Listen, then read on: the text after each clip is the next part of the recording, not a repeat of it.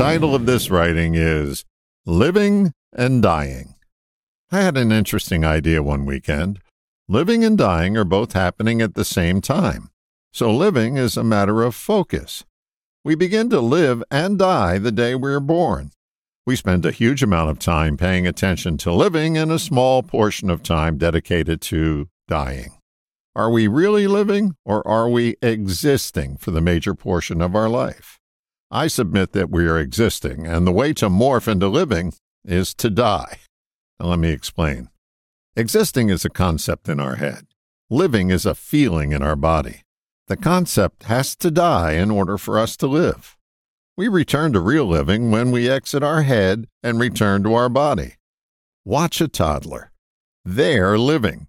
Paraphrasing the Bible, unless you become like children, you'll never enter the kingdom of heaven.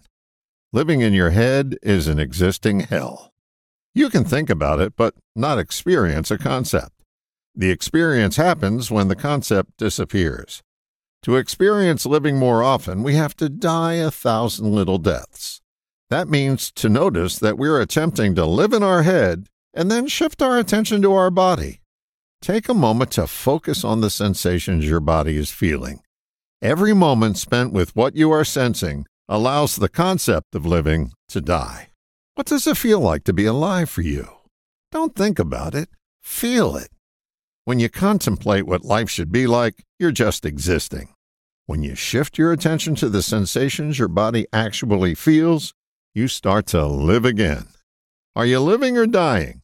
It's a simple matter of focus. All the best, John.